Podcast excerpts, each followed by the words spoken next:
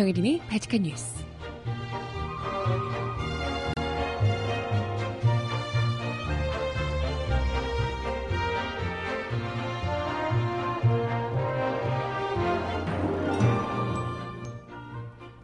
여러분 안녕하세요. 발칙한 뉴스 정혜림입니다.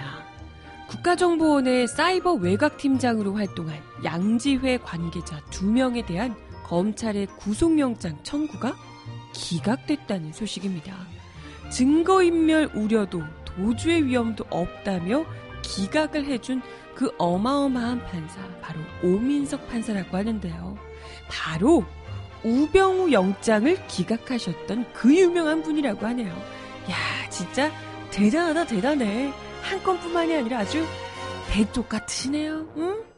음악 듣고 와서 오늘 이야기 함께 나눠보겠습니다. 첫 곡, 한태인 최진호가 부르는 피아노맨 듣고 오겠습니다. 신청곡 있으신 분 주세요.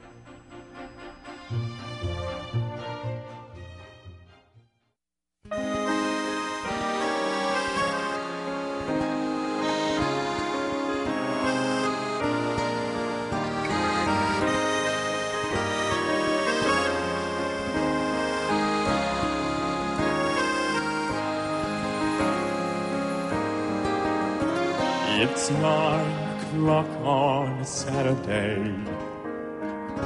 Regular crowd shuffles in. There's an old man sitting next to me, making love to his tonic and gin. He says, Son, can you play me your memory? I'm not really sure how it goes. But it's sad and it's sweet I knew it complete when I wore a younger man's clothes. Sing us a song, you're the piano man. Sing us a song tonight. We're all in the mood for melody, and you've got us feeling alright. Oh, la, la. 네, 첫 곡으로 원래는 빌리 조엘의 노래가 원곡이지만 어, 두 성악가가 젊은 성악가 두 사람이 부른 버전으로 들어봤습니다. 피아노맨이었고요. 한태인, 최진호 이렇게 두 사람이 부른 노래예요. 목소리가 너무 좋죠. 원곡도 좋지만 이 성악가들의 이 또 깊은 음색으로 들으니까 뭔가 좀 가을 느낌도 나고 하네요. 아, 아무튼 신청곡은 잠시 후에 제가 전해드려 보도록 하겠고요. 예. 오늘 이야기 본격적으로 나눠보도록 하겠습니다. 오늘 아침에도 실시간 검색어로 오민석 이렇게 막 떠서요. 오민석 뭐 배우인가? 이러면서 봤더니 오민석 판사더라고요. 어딘가 낯이 익은데 했더니 바로 그 우병우 영장 기각하셨던 그분인데 아니, 이 사람 왜 떴지? 하고 봤더니 야 진짜 정말 음 정말 변함없는 분이다. 아, 어떤 의미에서는 정말 이 뭐랄까 기회주의적이지 않고 아이 뭐 아니, 기회주의적인 건가? 아, 네. 대쪽같이 자신의 퇴임 이후를 생각하는 분인 건지 뭐 어쨌든 아주 뭐 법의 법의 뭐 준엄한 법의 뭐 심판 이라든지 정의라든지 뭐 이런 것과는 전혀 뭐 거리가 멀고 오로지 자신의 영달과 안위를 위해서 판결을 내리는 이런 분이 아닌가 그런 의미에서 대쪽 같지 않나 생각이 들었습니다. 참 웃으면서 할 이야기는 아닌데 아무튼 어, 사이버 외곽 팀장 국정원 직원이었던 사람이고 그리고 퇴직 이후에 사이버 외곽 팀장으로 활동했던 양지회 관계자 두 명, 전직 국정원 직원이었던 이들이 검찰에서 구속영장을 청구했는데요. 사실 이분들이 굉장히 이제 중요한 뭐 다른 민간 팀장들도 그렇지만 전직 국정원 직원이었던 사람들이 양지회에서 이제 사이버 외곽 팀장으로 활동한 것도 굉장히 이건 중요한 문제인 거잖아요. 그래서 구속영장을 청구했었는데 그런데 이와 관련해서 오민석 판사가 이 구속영장을 기각했다는 겁니다. 범죄 혐의는 소명되지만 수사 진행 경과 등에 비춰서 도망 및 증거인멸의 염려가 있다고 보기 어렵다며 양지회 전 기획실장인 노모 씨에 대해서 구속영장을 오늘 새벽 2시 31분쯤 기각했습니다. 은닉한 물건의 증거 가치와 주거, 가족 관계 등에 비춰서 도망하거나 이 사건 범행에 관한 증거를 인멸할 염려가 있다고 보기 어렵다라며 역시 양지회 현직 간부인 박모 씨에 대한 구속영장 역시도 기각했습니다. 하지만 이와 관련해서 검찰은 이 사안은 양지회 측에서 국정원으로부터 수억 원대 국가 예산을 활동비로 받으며 노골적인 사이버 대선 개입과 정치 관여를 했다. 수사가 이루어지자 단순한 개인적 일탈로 몰아가기를 하면서 관련 증거를 은닉했다라고 지적했습니다. 증거 은닉이야말로 대표적인 구속영장이 발부돼야 되는 사안 아닙니까? 그죠? 그런데도 불구하고 인멸할 염려가 없다고 너무 믿으시는 거지. 믿고 싶으신 거지, 그냥. 어? 안 한다 그러면 안 한다고 믿고 싶으신 거지. 아무튼 검찰은 또 지난달 23일에 국가정보원 퇴직자 모임인 이 양지, 양지회 사무실을 압수수색한 결과 증거 파일을 삭제한 정황을 포착했다라고 밝힌 바 있습니다. 이미 증거 인멸을 한 결, 한 정황이 드러난 거예요. 이미 삭제했던 게 드러난 거예요. 이미 했는데, 아, 이미 다 했으니까 또 안 할 거다, 이런 건가? 그때 삭제할 건 다 했으니까 안 할 거야, 이런 거야? 아니, 이미 하려고 가봤더니 증거인멸을 한 정황이 있어. 이러면 그냥 빼박, 그냥 빼박, 바로 구속영장이 나와야 되는 거죠. 그렇잖아요. 검찰은 최근에 이 삭제된 파일 대부분을 다행히도 복구해서 그 중에 월별 사이버 활동 실적 보고라는 제목의 보고서를 찾아냈습니다. 이 실적 보고를 할 만큼 조직적으로 인터넷 댓글 활동을 해온 정황이 담겨 있다는 건데요.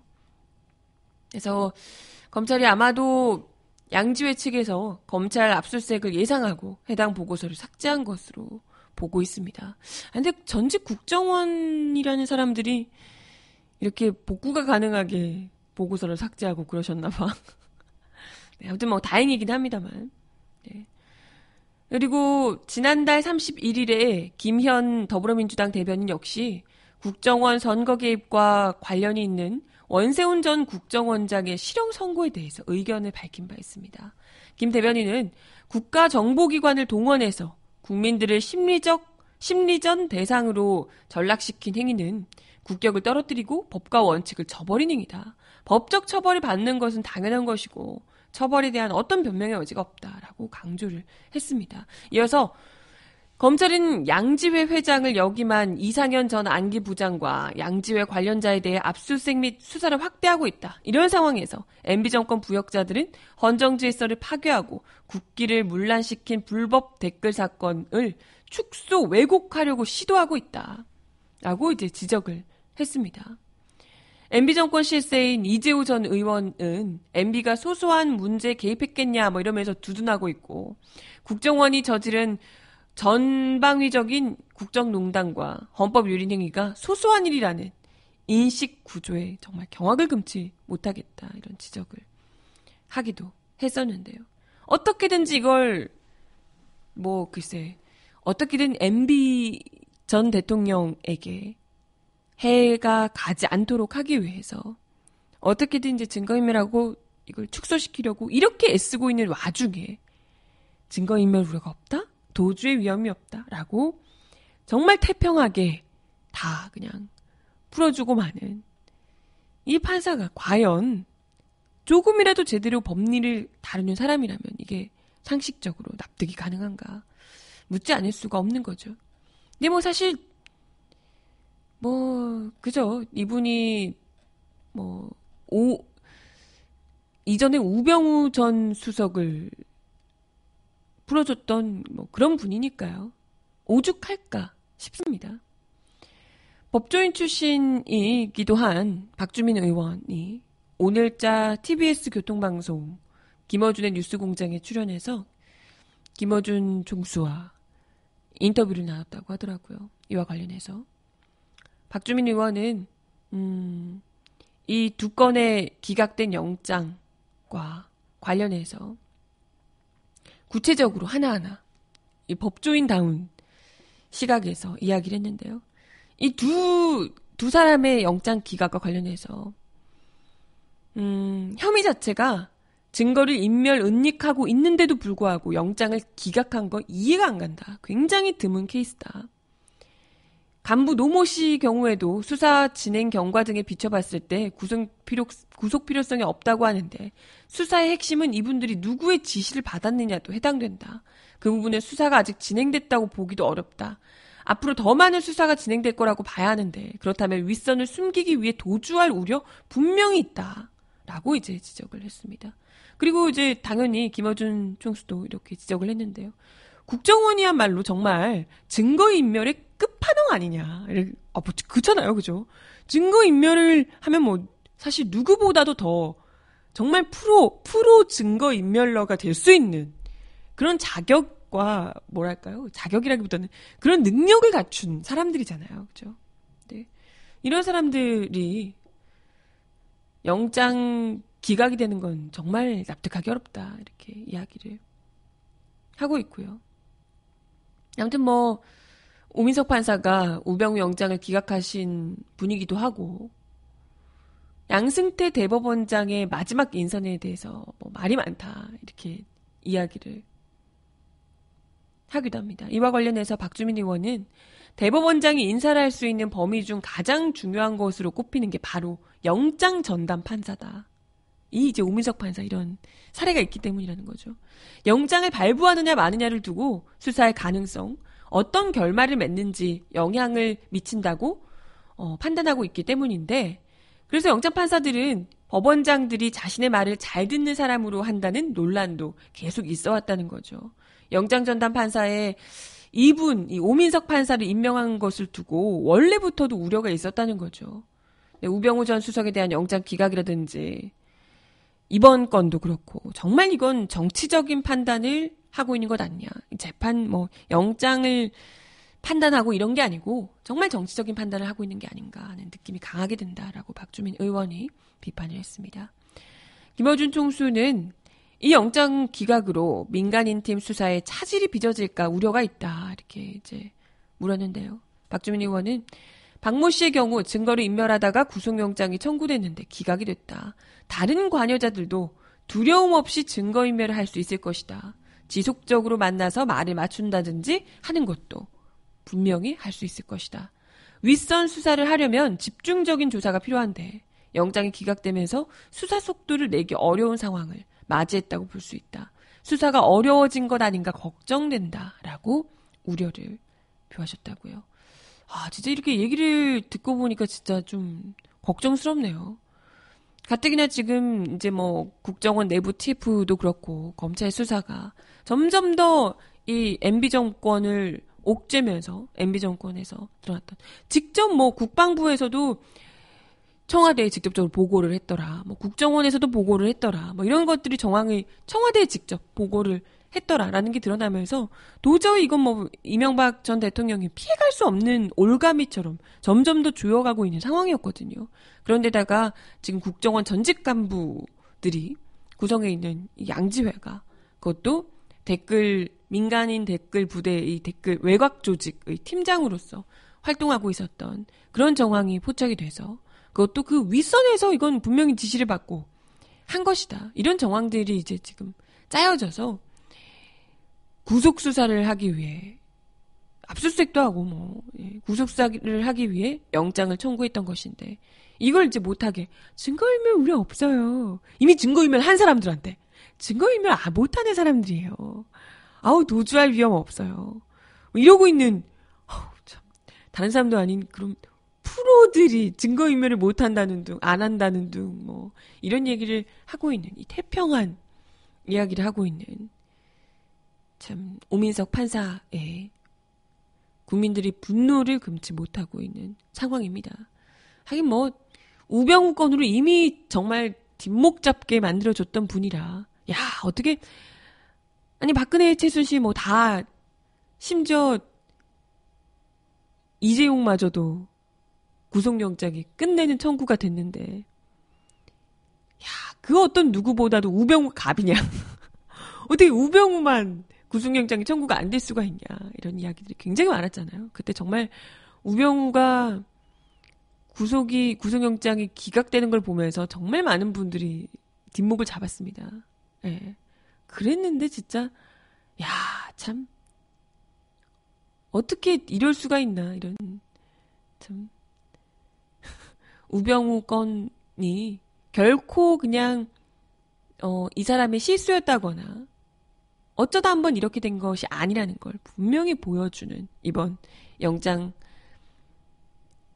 심사가 아니었나. 이런 생각이 듭니다.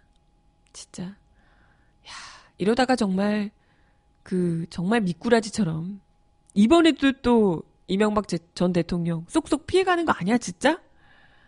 야, 무시무시하네요. 네. 참. 음악 하나 더 듣고 와서 이야기 이어가 보겠습니다. 이지가 부르는 응급실 신청하셨어요. 듣고 올게요.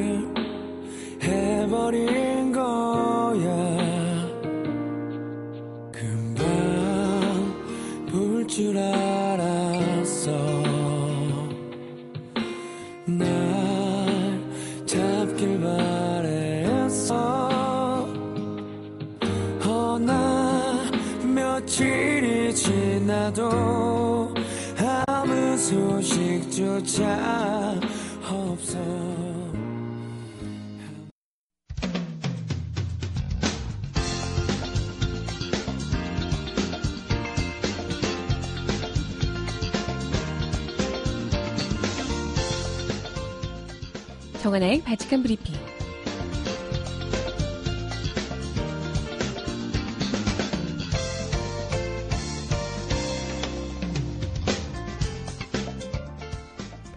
번째 소식입니다. 박근혜 전 대통령의 구속기간 만기가 한 달여 앞으로 다가왔지만 재판 절차는 아직 많이 남아있는 탓에 그 전에 1심 선고가 내려지지 못할 가능성이 높아지고 있답니다.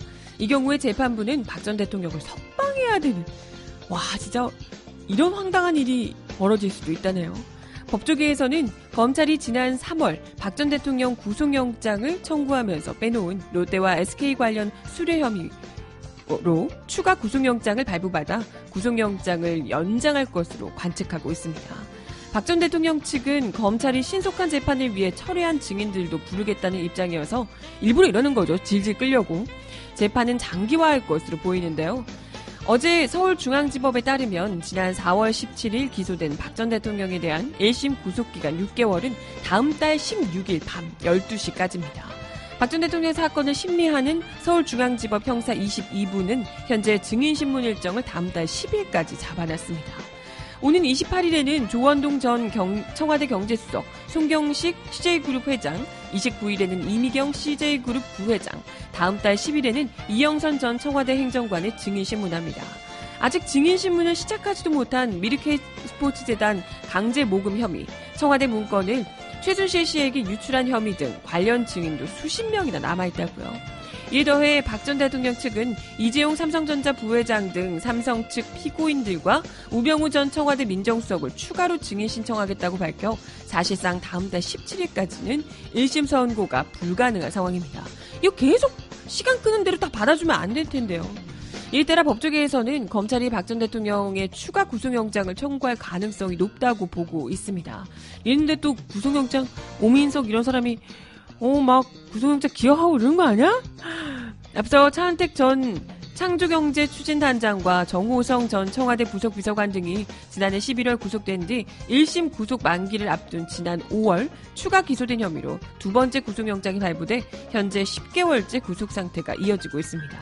박 전 대통령의 경우 차전 단장 등처럼 추가 기소가 되지 않더라도 검찰이 지난 3월에 영장 청구서에서 빠진 롯데와 SK에 대한 뇌물수수 및 뇌물 요구 혐의를 활용해서 추가 영장을 청구할 수도 있다는 것입니다. 법조계 관계자는 사유가 인정된다면 검사의 추가 구속영장 청구 없이도 재판장이 직권으로 영장을 발부할 수 있다고 말했습니다. 추가 구속영장이 발부되면 박 전 대통령의 구속기간은 내년 4월까지로 늘어나게 됩니다.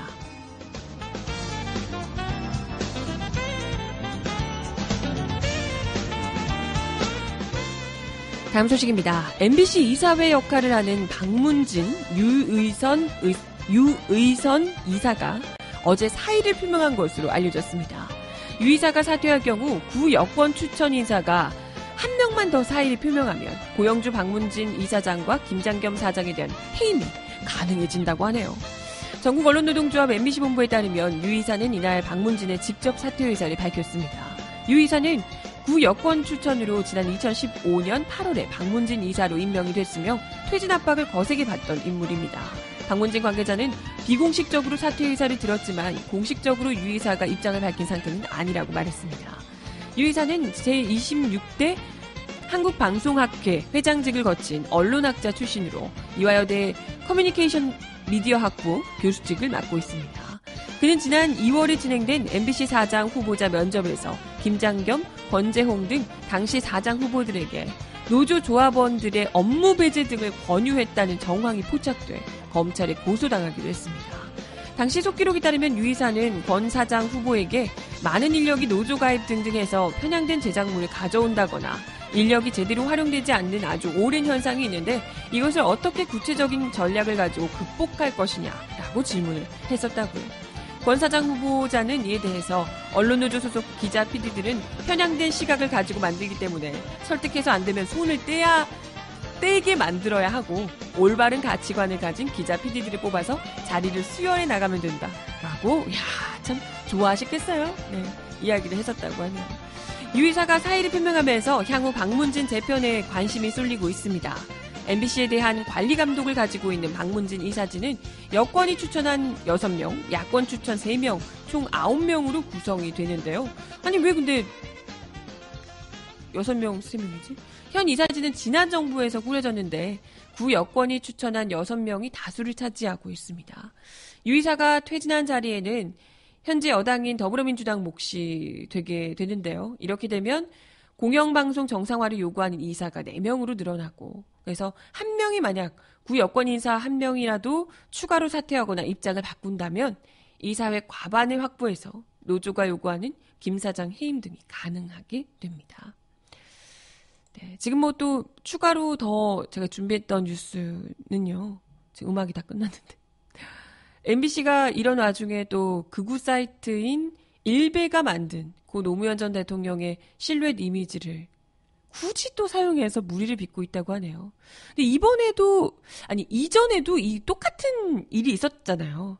그죠? 이전에도 이게 이제 그 노무현 대통령 사진을 실루엣으로 만들어서 약간 범죄자들 뭐 이런 것에 이렇게 이미지를 내보내고 뭐 이런 경우들이 종종 있어서요. 비슷한 행위 때문에 제재 조치 명령을 이미 받은 전력이 여러 차례 있습니다. 그런데 이걸 만약에 처음에는 모르고 썼다 쳐. 그래 누군지 몰랐다 쳐. 근데 이걸 처음에 해서 제재를 받았어요. 그렇게 되면 이게 지금 잘못된 이미지라는 것, 제재 조치를 받을 만한 잘못된 이미지라는 걸 알고 있는 상황이잖아요. 인지를 하고 있는 상황인데 이걸 또다시 내보냈다. 이건 누가 봐도 개선의 의지가 없는 정도가 아니라 정말 노골적이고 의도적인 것 아닌가. 이렇게밖에 생각할 수 없을 듯 합니다. 어제 방송된 뉴스투데이 프로그램에서 방탄소년단 소속사 편법 마케팅 뭐 이런 논란 소식을 전하면서 어, 이 10조 분량가량 검은색 실루엣 이미지 물음표가 돼 있는 이미지를 내보냈다고 하는데요.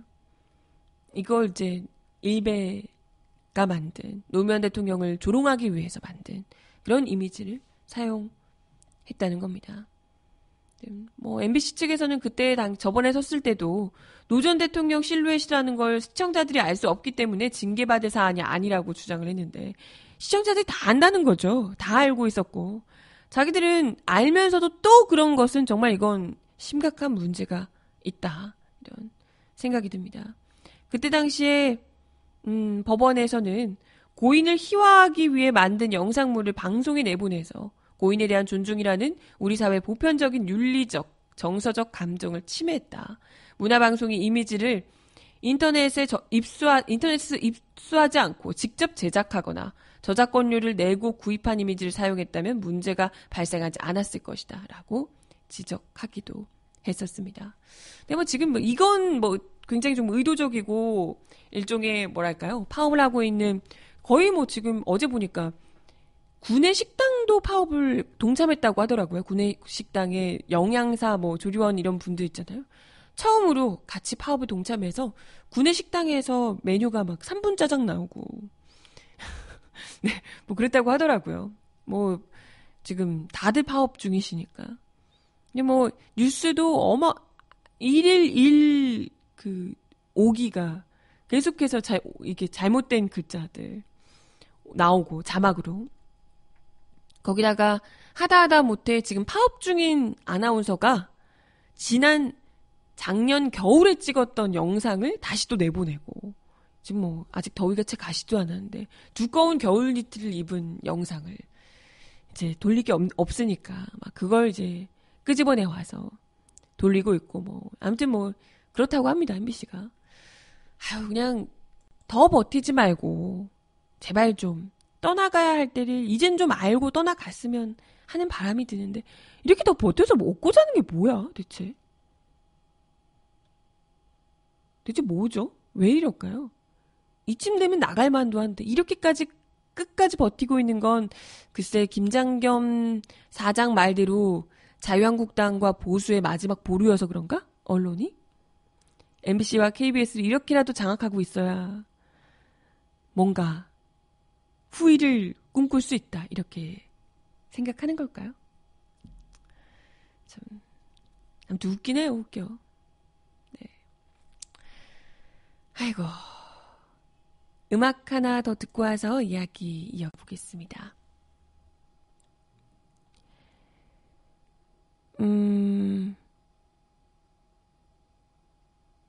노래를 제가 신청곡 아까 주시진 않으셔가지고요. 음,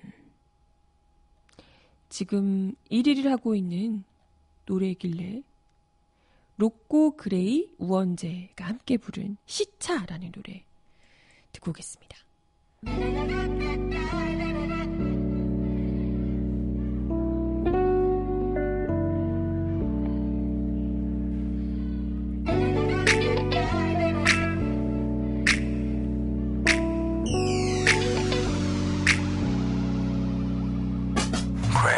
밤새 모니터에 튀긴 침이 마르기도 전에 강의실로 하천 교수님이 모신 때문에 긴팔 입고 오랜 한 시작도 전에 눈을 감았지 날 한심하게 볼 게 뻔하니 이게 더 편해. 내 새벽은 원래 일몰이 지나고 하늘이 까매진 후에야 해가 뜨네. 내가 처량하다고 다 그래야 얘 남자들이 돈 주고 가는 파리에 시간을 사는 중이라 전에 난 이게 궁금해 시계는 둥근데 날카로운 초침이 내 시간들을 아프게 모두가 바쁘게 뭘 하든 경쟁하라 배웠으니 우린 우리의 스타로 도망칠 수밖에 이미 조문 밖에 모두 그래.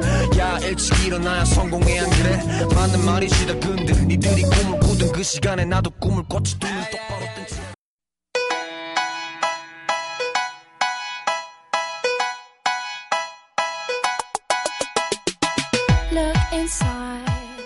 이 사람 왜 이럴까요?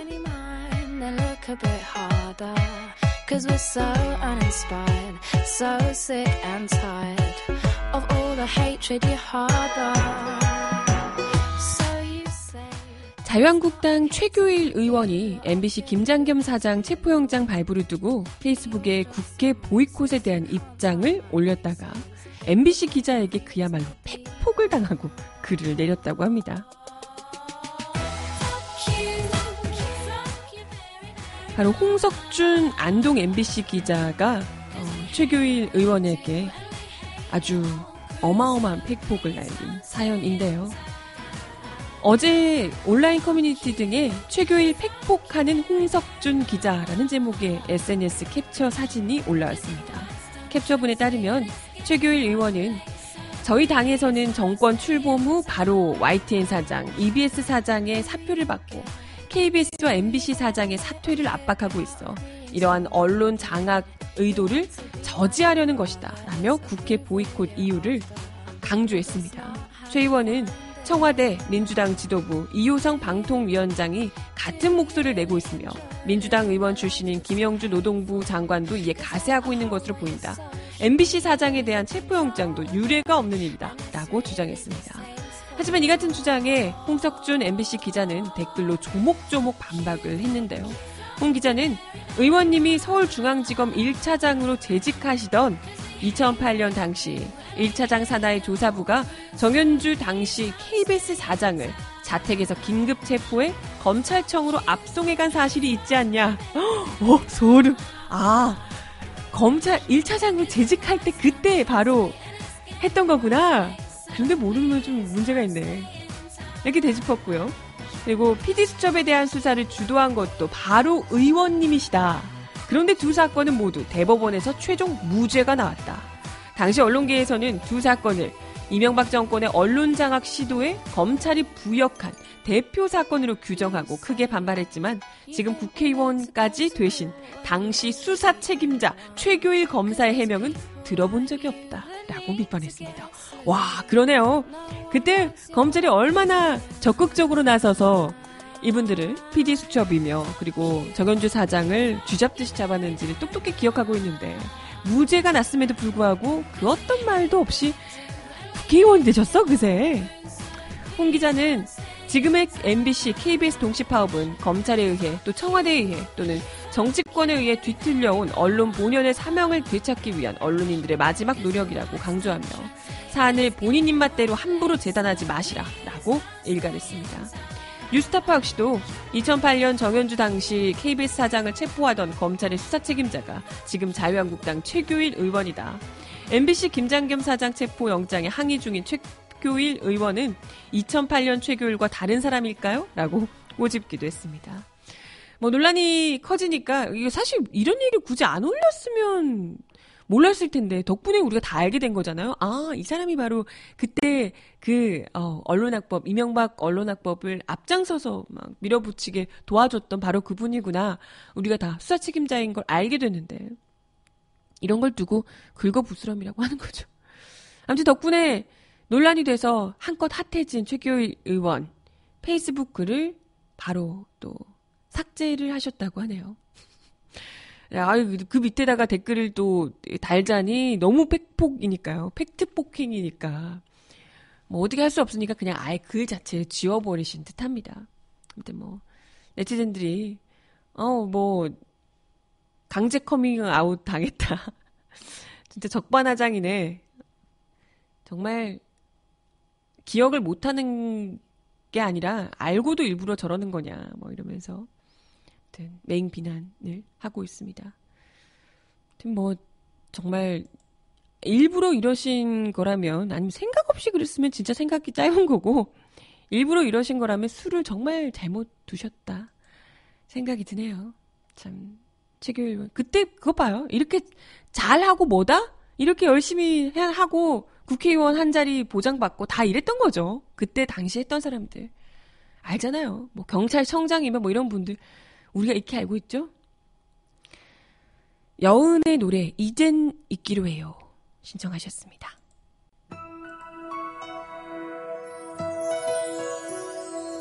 라라라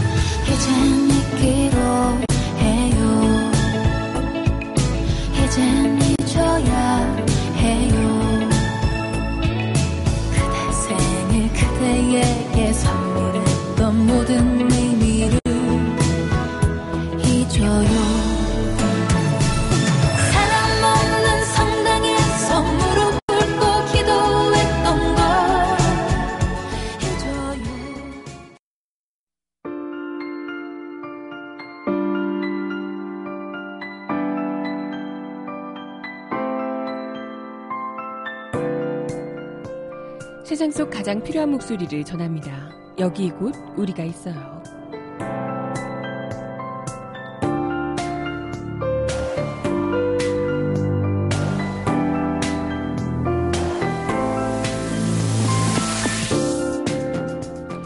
최근 논란이 일고 있는 문재인 정부의 대북 정책과 관련해서 정세현 전 통일부 장관의 일침이 주목받고 있습니다.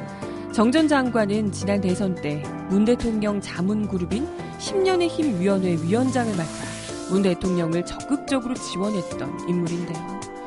정세현 전 통일부 장관은 어제 문재인 대통령이 푸틴 러시아 대통령에게 대북 원유 공급 중단을 요청했다가 거절당한 것과 관련해 이런 병고가 있나 문 대통령이 완전 아베처럼 돼가고 있다라고 비판했습니다.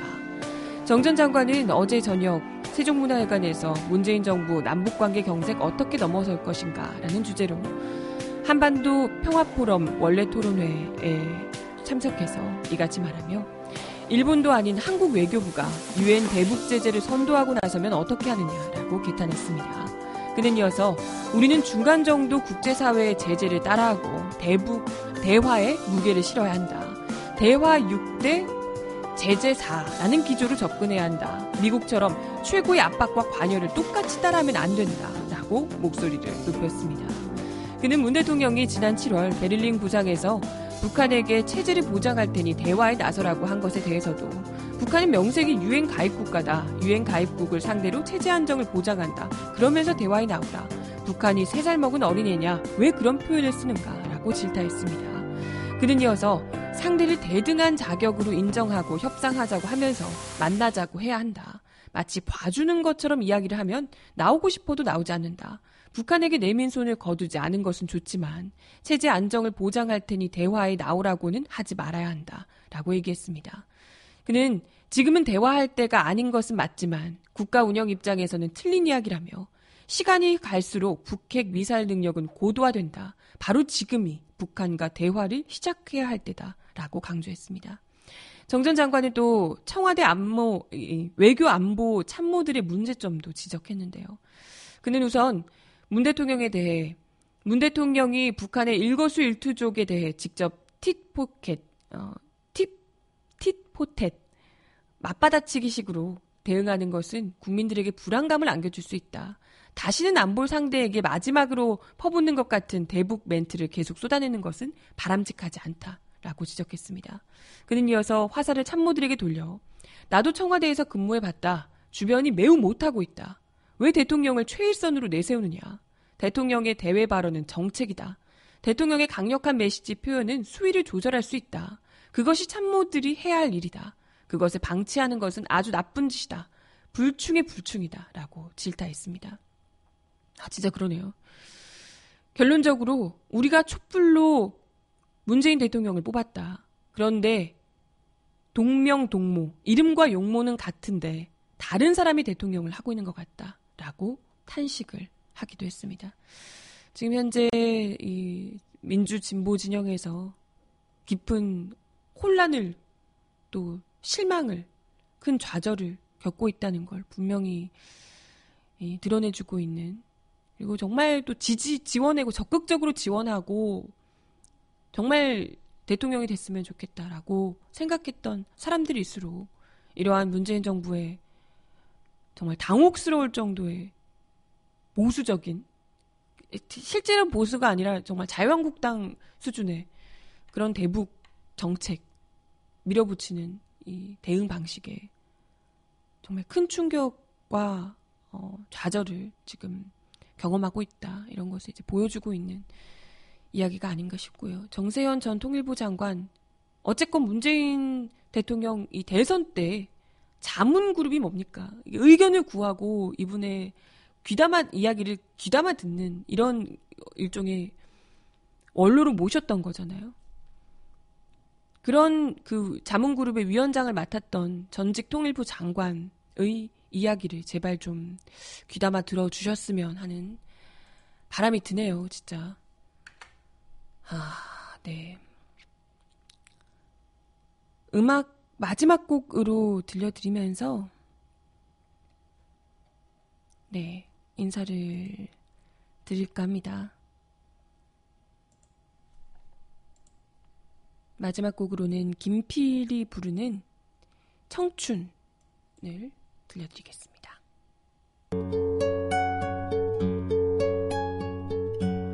언젠간 가겠지 푸르른 이 청춘 지고 또 피는 꽃잎처럼